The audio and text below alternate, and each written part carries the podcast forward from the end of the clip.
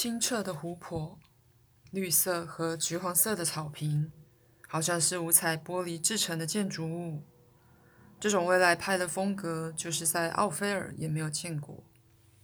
巨大的球形和其他形式的建筑，居然漂浮在空中。大面积的绿地上，许多人在进行体育活动。美观的运动场，成千上万的太空船，与精心规划、片植花草树木的庭园，整体设计十分协调。从空中看去，更显得美轮美奂。这是我一生中看过最美的风景，文卡高兴地赞叹道：“如同气压的地下基基地一样，这里的天空十分逼真。不过，天空的颜色是浅红色调，而不是天蓝色。最令人印象深刻的是，这个巨大的岩洞似乎没有尽头。”阿米解释说：“在这样的星球上。”居民们生活的岩洞直径有时长达几十公里远，他们的住宅分散建筑，绝不会像地球上的城市那样拥挤。我早就对你们说过，那些大城市无论对人还是对星球本身都没有好处。这里的空间十分宽广，一切建设都和整个宇宙原则和谐并存。这里有大大小小许多聚落，大家保持经常性的往来。阿米，这里一定是超级发达的文明世界。现在咱们去看宇宙选美大会。阿米笑着说道：“今天会有来自各个星球的人种来这里欣赏表演。”我觉得很疑惑，因为选美活动给我的印象是轻浮、庸俗。但是我知道阿米总是会让我们看到惊喜的事物，远远超出我们的想象。阿米把飞船停放在位于一座高大圆形建筑物顶楼的停机坪上。在我们的飞船旁边，还有大大小小各种样式的太空飞行器，大多数是小型的。周围有人在走动，或是从飞行器里上上下下。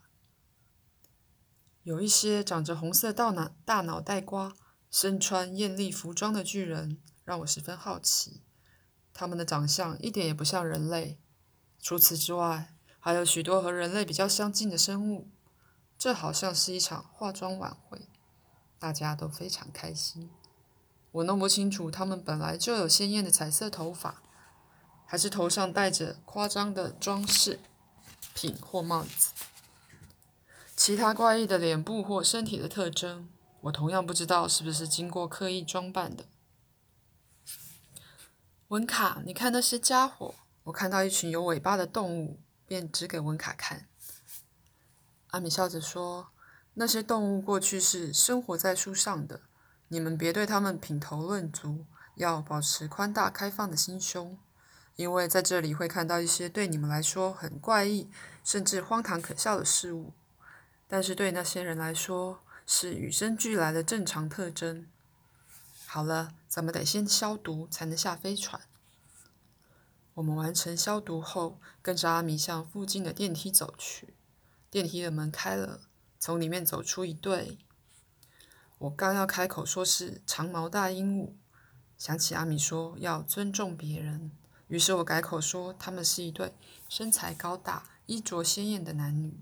他们俩用我们听不懂的语言，亲切地对我们打招呼，然后向前走去。我和文卡有些紧张，不知该如何应对。走进电梯以后，阿米看见我们的表情，笑了起来。孩子们，这里没有人会伤害你们。电梯是圆形的，四壁透明，内部空间很大，顶部挑得很高。我明白，这是因为常常有大个子巨人乘坐的缘故。电梯带着我们进入建筑物里面。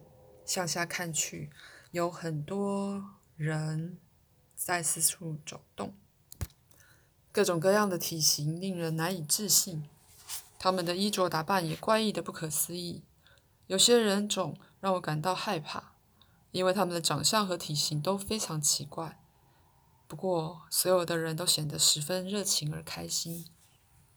电梯的门开了，我们走了出去，一股芳香的气味扑鼻而来。室内喷洒了香水，因为有些人肿的身体气味比较重。走吧，快进大厅，表演已经开始了。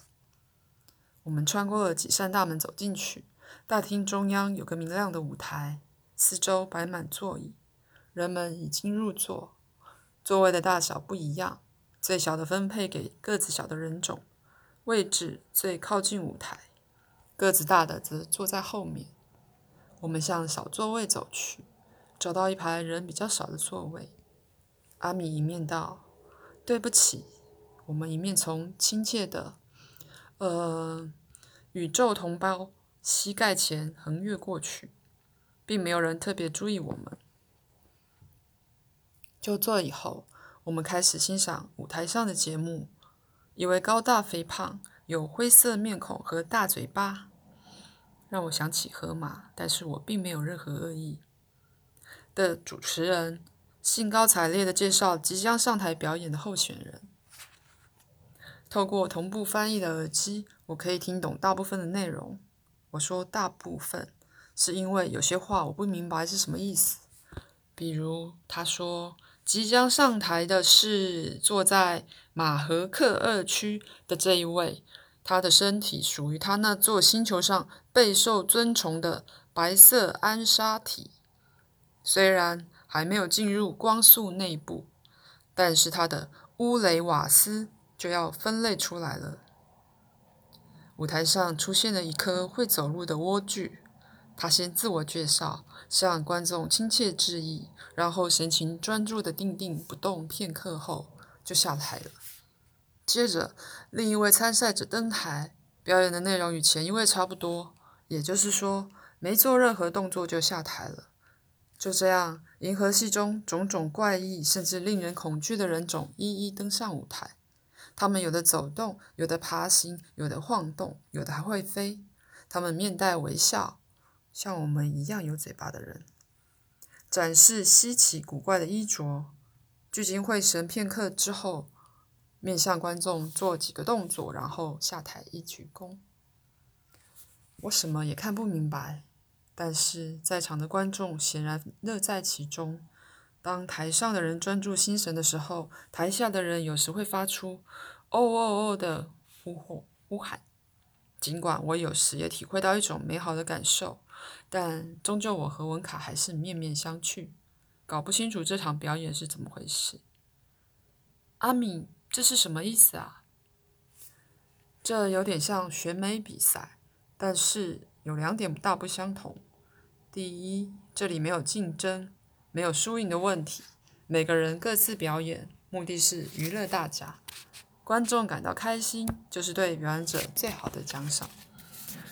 第二，他们展示的不是外在美，不是外在美，当然不是。由于银河系上的生物种类实在太多了，因此这个人美，那个人丑是没有意义的。实际上，我们不大注意人们的外表，美也好。丑也好，都是短暂而相对的，因此我们直接注意内心。真正的美是内在的。参加表演的人们所要展示的就是内在美。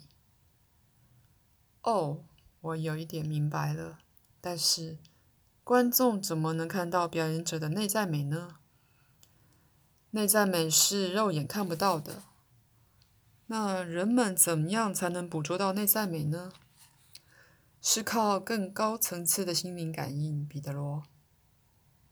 这也难怪，这些人的进化程度非常高，我还不够进化，我只能凭借眼睛去看，心灵还没有那种更高的感应呢。我也没有，文卡有点难过的说。孩子们，并非如此。事实上，你们拥有那种高层次感觉，但是你们不注意察觉。因为那是很细致微妙的，而你们习惯只注意那些高度刺激的事物。不过，你们可以试一试感受一下那些热情的人们正在发出的微妙讯息，要全神贯注。舞台上出现了一个极瘦的人，皮肤黝黑，大概是那身肤色太强烈的关系，平直的头发还发出蓝色的反光。那个人活脱脱就像是一只倒放的扫帚。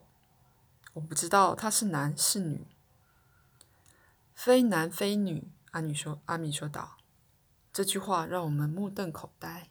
可是他却笑了。你们别以为宇宙中的任何生命都是在两性基础上运转，像你我一样。难道不是吗？当然不是。有性生殖仅仅是诸多生殖形式的一种。你们星球上其他种类的动植物也是如此。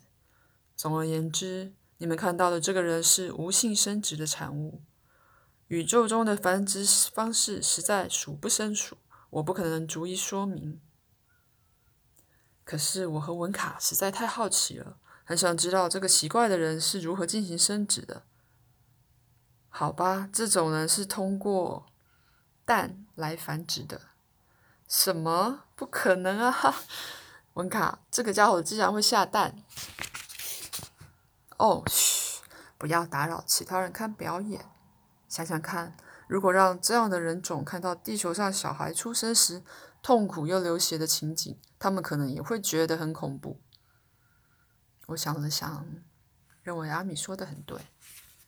孩子们，一切都是相对的。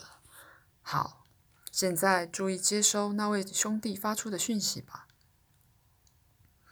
那个很瘦的男人或者女人在舞台中央聚精会神地发送讯息。我闭上眼睛，努力接收，可是什么也感受不到。我想，这是因为刚才听了那番话，情绪还没有平复。文卡跟我一样，可是其他观众似乎十分投入。阿米明白我们的心情。我不应该跟你们讲升职的事情。众所周知。在你们那样的星球上，有关性的问题总是被看得十分恐怖，却用低级的笑话掩饰恐惧的心理。好，咱们得回气压去。走吧，孩子们，时间不多了。在飞船前往气压途中，阿米说：“你们很快会明白，这次旅行的目的是让你们看看星球内部有文明世界的存在。”我需要你们亲眼目睹，进化发达的程度越高，外表的重要性越少。啊，是吗？当然，阿米，当然。借着这次旅行，我希望你们看看身上那种视觉偏见的毛病有没有改善。另一个目的是要你们开始注意人们从内心发出的讯息，而不是仅仅看到外表或言行。此外，也需要你们多留意自己的内心世界。许多对人真正重要的事都与心灵有关，因此，进化发达的人们比较看重内心，不大看重外表；进化水平不那么高的才会看重外在与短暂的事。当然，我们的进化水准还差了一大截。”温卡说道。“你们只是少了对这件事的注意，还有一点点练习而已。”阿米笑着说。气压已经出现在我们面前，舷窗外就是气压世界。看，你们的姨父母在那里，他们俩正在山上享受阳光明媚的午后。从监视器里可以看到，克罗卡和格罗正在湖边散步，两人互相依偎着，十分陶醉地欣赏着山水风光。特拉斯克摇头摆尾地跟在后面，几只野鸡在天上飞舞。我们很快降落到他们身边，文卡飞奔上去拥抱他们。姨父姨妈，你们睡得好吗？很好，很好。这地方太美了。我们俩几乎都忘记有秘密警察在追捕我们，也忘了我们已经失去一切，无家可归了。阿米故作神秘地问他们：“你们愿不愿意留在这里？”葛罗夫妇兴奋得浑身颤抖。以急切的目光盯着阿米，问道：“什么？你是什么意思？这有可能吗？”“当然可能。这座茅屋已经没有人住了，因为屋主克拉托决定永远留在地球上，再也不回到这里来了。他已经成了我奶奶的未婚夫了，哈哈哈！我还是觉得奶奶和克拉托的浪漫传奇有些滑稽可笑。”老实说，从昨天晚上到今天，我们俩一直在认真考虑在这里生活的事。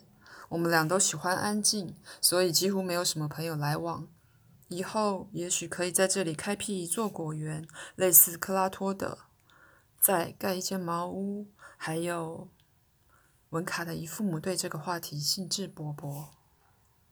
如果一切都得从头开始，你们的年纪似乎大了一些。这间茅屋就是为你们准备的，稍微打理一下就可以了。果园也是现成的，现在也归你们了。另外，酿造水果酒的全部设备也属于你们了。水果和酒可以到附近的村镇兜售，距离这里大约走四个小时的路程。公路就在那里。特拉斯克强壮有力，今后也归你们管理。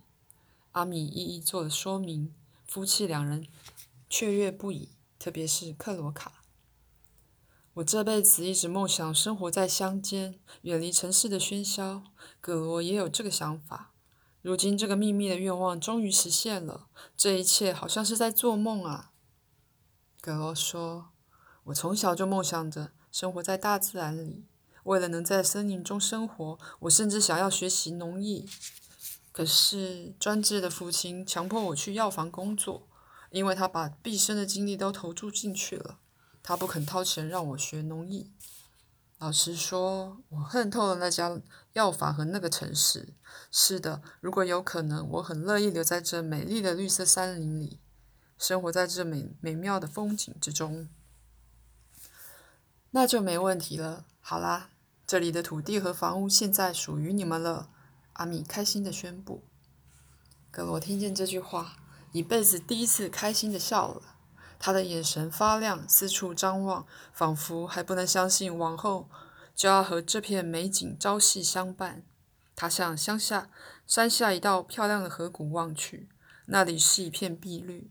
他又笑了，喜悦和感动的情绪让他流下了眼泪。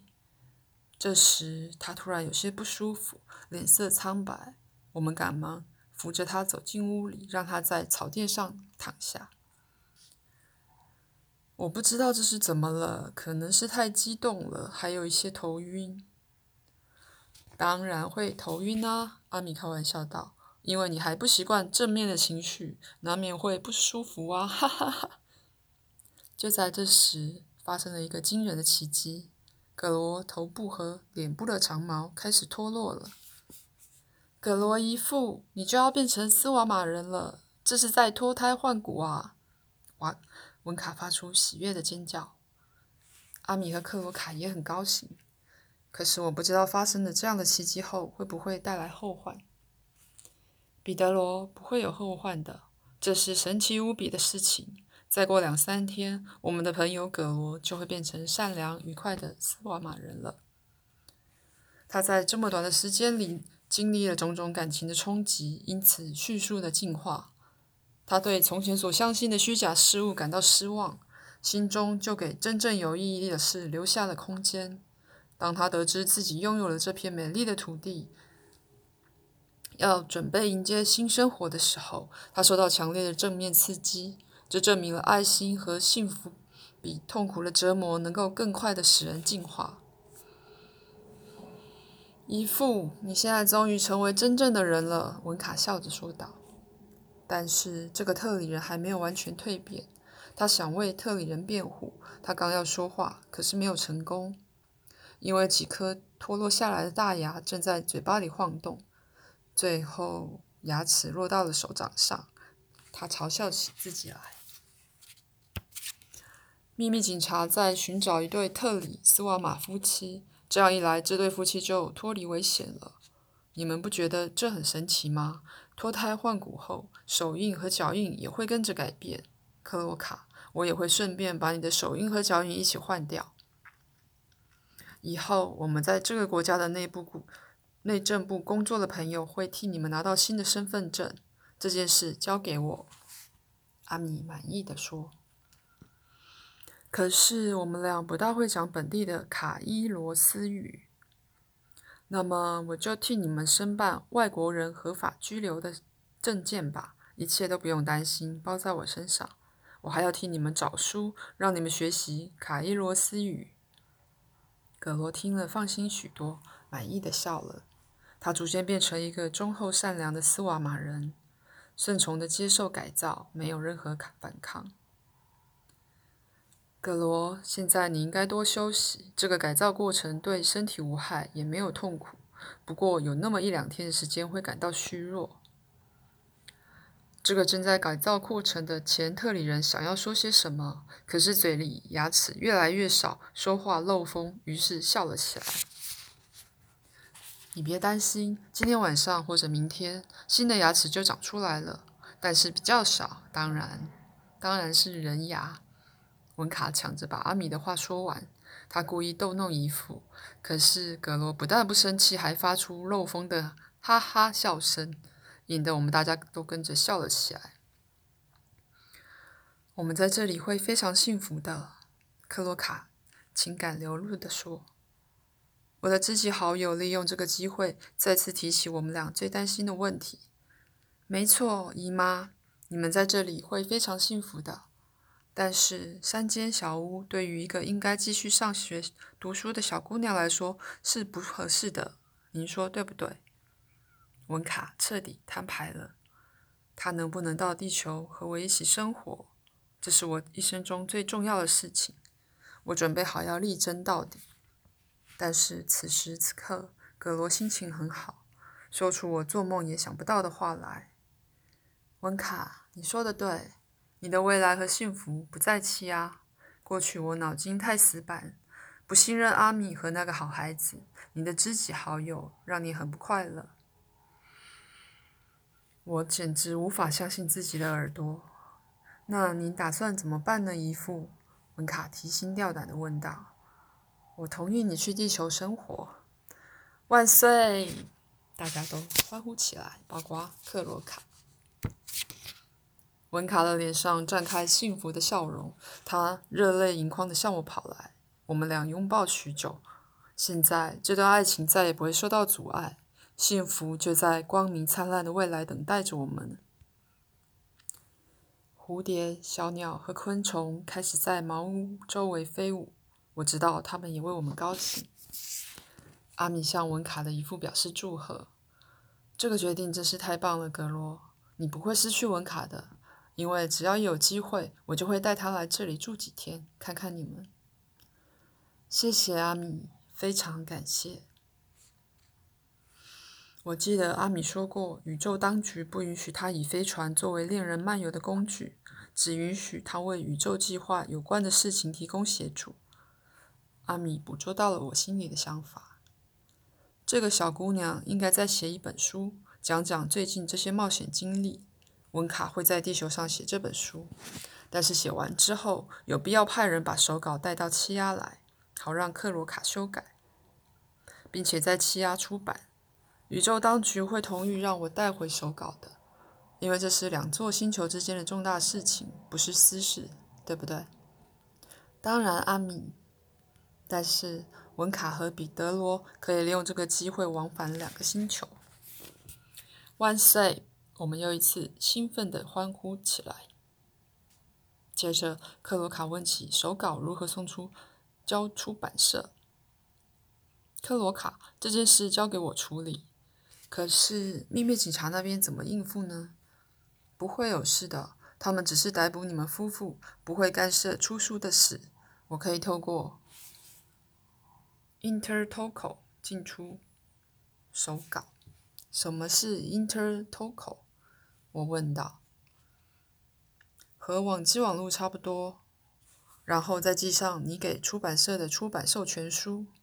克洛卡，你要在授权书上说明你临时滞留在遥远的什么地方。秘密警察发现新书问世以后，会去出版社调查。出版社的人会告诉警察，他们是从 Intertoco。上收到手稿的，其余的事情就不知道了。这样文卡就可以完成我交给他的任务。接着还有一些事项需要处理。克罗卡跟着阿米到飞船上待了几分钟，改变了他的手印和脚印。克罗卡还希望阿米把他的头发弄卷一点，不过阿米只是笑了笑。随后，阿米要文卡的姨父母列出一张布置新家所需要的物品清单。他说：“把我和文卡送到地球以后，就可以把需要的物品送送来。”姨父母说：“不需要很多东西，因为他们俩的心愿就是尽量过简朴的生活。”阿米十分赞叹这种想法。接着，我们大家一起开心的动手布置新家，打扫、清洗。消灭蚊虫，最后清出一大堆废弃物。就在那堆东西里，克洛卡发现了克拉托那有名的羊皮书。文卡想要留下做纪念，但格罗从房间听见了文卡的要求，立刻表示反对。不行，不行，那羊皮书是神奇的东西，要把它留在这里，因为是在这里写成的。我做一个木框，把羊皮书放进去，挂在屋里最显眼的位置。大家都认为这是个好主意。克罗卡打算把垃圾烧烧掉，但阿米说：“不要污染大气环境。”他回到飞船上去，从那里射出一道射线，把那堆垃圾消灭得干干净净，地面上没有留下一点痕迹。我暗自想着。尽管阿米说他们没有武器，但实际上还是有的。阿米捕捉到了我的想法，解释说：“但是我们不朝着人射击。”稍后，阿米说：“应该出发了，因为第二天他得去更远的地方完成另一项任务。”文卡和姨父母告别，他十分舍不得离开，但不算太难过。事实上，葛罗夫妇。现在也是我的姨父母了，也十分期待新生活的来临。这样的情绪减轻了离别的伤感。然而，我仍难掩激动的心情，因为格罗不再是从前的格罗了，而是一位善良忠厚的典型斯瓦马人。他甚至还对着我微笑，不时友善地轻拍我的头。我对他越来越有好感。阿米说。假如这个小姑娘集中精力，赶快完成她的作品，我们会很快回来的。我明天就开始动手，温卡喊道。